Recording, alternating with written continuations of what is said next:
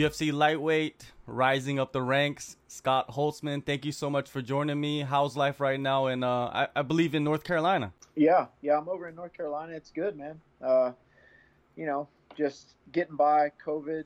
Uh, strange times, man. I don't think I don't think I need to say anything about that, but uh, getting by in good shape and uh, ready to get to Las Vegas with my mask on. Are you a, a big mask guy? Are you a, a, proponent of that, or do you feel like we don't really need to be wearing masks? Man, I just I I'm not I'm on the fence. I mean, my thing mm-hmm. is like nobody likes to have their mouth covered, yeah. like, but well, it's not hurting anybody. Just wear them. You know, as long as it makes everybody feel better and who knows, maybe it does protect some old people around and or make at least makes them feel more comfortable. I don't care. It's not a big deal to me. I mean, i'm I have guys, you know, trying to choke me out and stuff every day. So uh, a mask over my face is not a big deal. During a fight, from time to time, you see fighters cover their opponent's mouths with their hand. How uncomfortable is that? Is that something that is effective? Uh, I guess it could be if you if you really uh, you know if you do it for long enough. But really, it just pisses you off. Yeah. So, but I mean, if they're covering your mouth, they can't really hit you. I guess they could, but um, so I guess I'd rather them cover my mouth than punch me. Yeah, I guess it's more of an annoyance, right? Kind of to open yeah. something up, I guess. Yeah, yeah. I mean, any little thing you can do to try and give yourself an edge, or mm-hmm. uh, you know, take them off their game. I mean, I guess if he's also if he's trying to get your hand off his mouth and he's not trying to get up, so uh, off his back or hit you or anything like that. So, um, to each their own. What about the foot stomps? You know, uh, in the Usman fight on Fight Island, he was using those pretty effectively. It seemed like, and everybody was like, "Doesn't you know, Jorge? He didn't seem like he was hurt by him, but they must hurt, right?"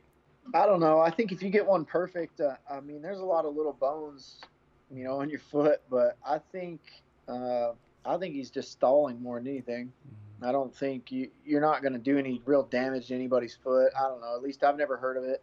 You're more likely to damage your foot from kicking their knee or something like that. But um, I just think like those, and then those knees to the back of the calf, and punches to the thigh and stuff like that. That's just trying to stay busy enough to not let the ref break up the fight, and you know you score points and also breathe and try to recover at the same time, but you're not really doing any damage to them. I mean, Nik Lentz held me and kneed the back of my thigh forever, and I, I wasn't had no bruising or sore or didn't hurt me at the time at all. So. Now on, on Fight Island, right? There was some some crazy fights and, and, and a lot of controversy going on. And last weekend, uh, Dan Hardy, the commentator, former fighter, yeah he confronted yeah. Herb Dean, and you know there's video on it uh, for stopping the fight late. Uh, did you think yeah. the fight was stopped late between Jai Herbert and Francisco Trinaldo? I don't know. I think it was borderline. I think there's definitely been worse. Um, he kind of fell down and he looked real bad at first. Uh, but then he started trying to pull it together and pull his hands up and things like that. But I don't know. You just don't want to see a guy take unnecessary damage. But the problem was, in Herb's situation, I saw he put out a video, but I didn't listen to the video, so I'm just flying blind here. Uh, the problem is he was winning the fight, and he was going to win probably, and then all of a sudden gets knocked down, and he's out of the fight, and, and it's arguable, you know, he could have battled his way back, but um, you know, fighters, I think people forget that we're people too, and at the end of the day, uh, we're we're people and we're athletes and we want to compete, but we don't want anybody to get seriously hurt long term or uh, you know you don't wish any ill will on on people. We're just there to compete real hard and make some money and um, avoid the real world. So uh, you don't want to see him. And, and that guy's brand new to the UFC, so he'll get more opportunities and things like that. But um, it's hard. I don't always see eye to eye with Herb. I know a lot of people think he's the best in the game. I don't agree with that, but uh, that call was kind of hard to make. But Jai did end up taking some extra shots there that he didn't need to take. So um, I can see both sides of it. We don't know what's going to happen, but it looks like Fight Island's going to happen again. But if it never does, does happen again, was this something that you desired that you feel like you missed out on? FOMO or whatever you want to call it nowadays, these kids? well, uh, I think at first I did. I, I, you know, was campaigning a little bit to go over there, but you know, it was really set up for the guys who couldn't get visas to come into the U.S. And uh, once I started learning a little bit more about it, I was like, ah, I think I'll pass on that. I'll wait till they come back to the U.S. because obviously, I think what people don't talk about a lot is uh, foreign taxes. They take a lot of your money over there, and um, you know, you quarantine for two days. You fly across the world. You quarantine for two days. You uh, who knows what kind of food you have access to. I think the UFC took their chefs and stuff like that, so they do it right. Um, you know, you risk bringing COVID back, but you also what they don't know uh, well, what a lot of people didn't know is you got to quarantine for two weeks afterwards. You can't go home to your family and things like that. So, uh, for me, I like to kind of see my family right after. So, um, the more I learned, the the less interested I was. Yeah, definitely. I think a lot of a lot of fighters realized that after it actually happened that that fight island. Now, going back to uh, your last performance, Rancho Rio, you defeated Jim Miller, unanimous decision, fight of the night bonus almost perfect, man. And but you mentioned that you were dis- you were satisfied with your performance. What exactly, you know, are your critiques of that performance? Uh, yeah, I kind of beat I beat Jim in a in a Jim Miller fight. I didn't really beat him in my sort of fight. Um, I kind of got outside of my game a little bit. I got to keep my feet moving and try and hit, not be hit. Uh, so I wasn't happy with a lot of. I didn't I didn't settle in as well as I wanted to on the feet. Uh, but Jim's good, man. I think uh, you know he came and smoked some high prospect right after me. So, uh, you know, Jim's pretty good, especially in the first round. You got to get out of the first round with him. I, he proved that time and time again. So, um, I'm happy with the win and the bonus, though, man. I'm I'm not complaining one bit. To get a win in the UFC over a Hall of Famer is a big deal, but I can do better than that. It's your first bonus you know what what does it allow you to do getting that extra cash Is, does it really change too much in your life nah i mean those bonuses man that that money goes so quick i got a baby now and um, it's it's a little more breathing room it's nice uh, trust me i would love to get a bonus every time and i feel like i've been uh, you know passed over for some bonuses that i really deserved two or three times so it's nice to finally get one uh, it it doesn't hurt at all, and uh, it was a nice paycheck. Kind of, I got lucky because it was right before COVID, so yeah. um, it worked out well. So you're in North Carolina. You're at Jimmo for training camp. How open is the state in relation to the COVID protocol? It's pretty open. Uh, they just want you to wear masks everywhere, so not a big deal. But everybody's kind of out and about. I don't know if restaurants are full capacity. Uh, I hadn't been in a restaurant. I really am only going to the gym and the grocery so, uh, but everybody's wearing masks, and most most of the people are cooperating, so it's not too bad. Uh, I kind of go home to Tennessee on the weekends, but I don't kind of do.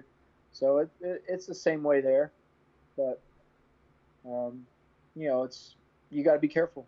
What's the situation in Tennessee before you went to training camp? How was your training before then?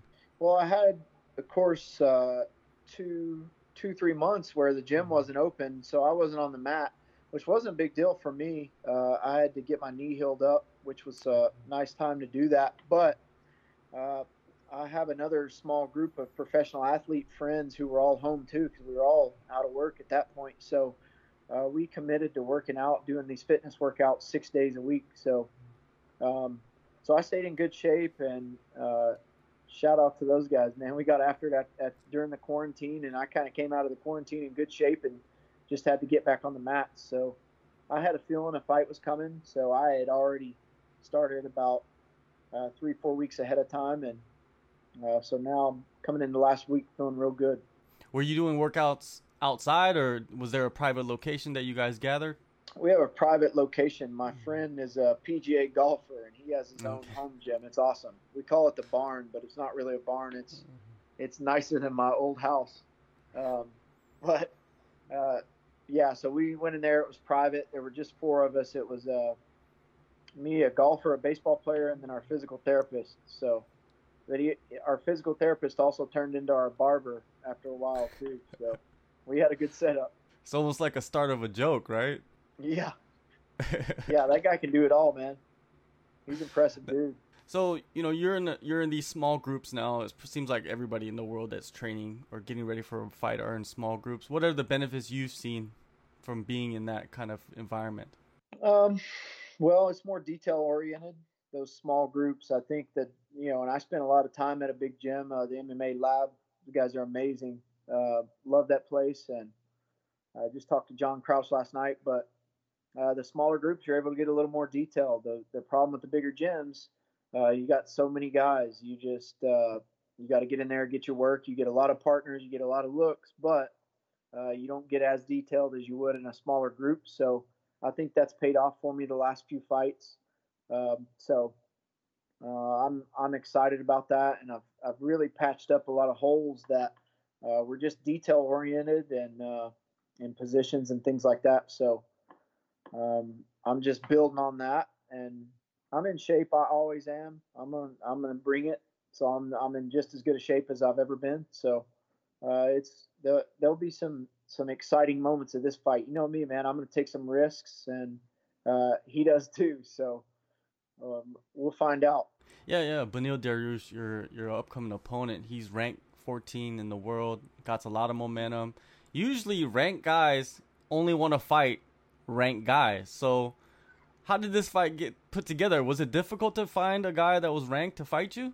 Uh, no. I mean, I knew that I I wanted a higher level opponent. You know, I said last time I didn't care if, about rankings or anything like that, but um, you know, there weren't a lot of guys willing to fight out there. So I think Beneil was probably in good shape already. He was looking for a fight. Uh, I don't think the other ranked guys wanted to fight, so they offered uh, offered him me, and of course, you know, I'll, I'll, take anybody up in the top 15. So I think that's how how the fight kind of came together. So uh, he didn't have to take the fight, but shout out to him. So it's a big risk for him. Yeah, definitely. It is a big risk to take. Um, his last fight, UFC 248 versus Drakkar Klose, pretty insane fight ending sequence. Did you learn anything about Beneil in that fight, watching that fight? Uh, I, no, I don't think there's anything to be learned. I, I, think we've already seen it all, man. The guy's uh, he's got a lot of guts. He's got a good overhand left. Um, when the going gets tough, that's what he relies on. So, uh, wasn't surprising. He's he's in there. He's going to stand and throw until the bitter end. So, uh, that's kind of how I am too. So I didn't I didn't learn much about that. Um, but I mean, he's in the top 15 for a reason. He's world class. Do you see in this fight coming up some some wild exchanges happening in this fight, or are you gonna try to keep it more technical? But you know, I know your style, so I know you're gonna go wild a little bit. Yeah, there's gonna be some wild exchanges for sure. You know, I'm gonna try to take his head off, and he's gonna try to take my head off. So, um, you know, I need to try and stay technical too, though. Um, that's how I win. So, um, but you know, we'll see how it plays out. I can't promise you I'll be technical the whole time. I like to tend to drop my hands and throw uh, bombs, and so does he. So this will be another another fan favorite as long as he doesn't uh, decide to try and hump my leg the whole time. Now, fighting in a venue without an audience is that something that you're looking forward to? Uh, I don't. I think it's better for me because, like we just said, I get fired up, and when the crowd starts going, I do too, and I have a tendency to feed off that energy. So uh, it'll kind of be like practice. So I'll be able to stay calm. I'll be able to actually hear my cornermen. I mean, I think it'll be pretty nice. So um, I think it'll be a good technical fight, and I think that plays into my advantage. Does the smaller cage, you know, make a big difference, or do you like the bigger octagon? Uh, I like the bigger cage. Uh, it, it makes a difference. That helps him a little bit because he wants to grab me. Uh, he wants to get a hold of me. He wants to press me to the fence. Um, so that helps him, but um, you know he's still got to get through, wade through a pool of right hands and hooks and all that to get a hold of me. So I'm not an easy guy to get a hold of. You go in there, you take out Beneil, pretty much you become ranked. Now, do you have to be selective in, in who you fight in the next couple of fights, or are you just gonna take the attitude of like I'm gonna accept the guys that want to fight me? Uh, well, I mean, you got to be strategic, I guess, after that. But you know, he's he's fighting me. He didn't have to, but I would like to move up the rankings. So Um, but we'll see. I mean, I still want exciting fights. I don't want a grappling match. I don't want a wrestling match. I think that's lame. The fans don't like that either. I've done that before. Uh, I can do that. It's not. It's not that fun.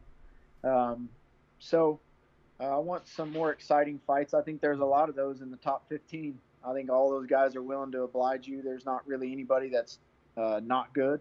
There's no low hanging fruit. So uh, we'll see. Who who do you see in the top 15 where the matchup is is something that really excites you? Because you know there's some fights that don't really excite you, but it it'll be beneficial. But then there's fights that are like, oh man, I could get bonuses off this. Yeah. Uh, man, there's a lot of those. There's uh, you know, tons of those. And then there are guys up in the top 15 who aren't even in lightweight anymore or aren't fighting anymore. So, um, you know, they're taking up spots too. But I, am going to focus on Beneil for now because that's uh, that's a tall order, man. I got to fight real well to beat him, and uh, you know, I plan on doing that. So, I'm gonna I'm gonna focus on him, and then I'll be ready be ready to make some calls when after that's over with. So with this fight, you know, could you see a, a, a quick finish, or are you expecting a, a three round slobber knocker, like some people like to say? Yeah, I'm expecting a three round slobber knocker, man. I don't, you know, you got to cook him a little bit. He's always pretty strong in the first round. He he tends to uh, he tends to win the first round, so I'm gonna have to cook him a little bit. He's gonna be shooting for takedowns. I'm gonna have to stuff takedowns and uh, and wear him out and beat on him a little bit. So uh, I'm prepared to be in there for 15 minutes. I'm in good shape uh, and I'm to bring it like normal. So uh, if the finish comes, it comes, but um, I'm ready for that 15. All right, man. August 8th, UFC Fight Night, Las yep. Vegas. Thank you so much, Scott, for the time, and uh, good luck on the fight, and and good luck on rising up the ranks, man. You've been doing it, yeah. and, and it's good to watch, man, because you've put in the work. Yeah, well, I appreciate it, man. Thanks for having me on. It's good to talk to you again.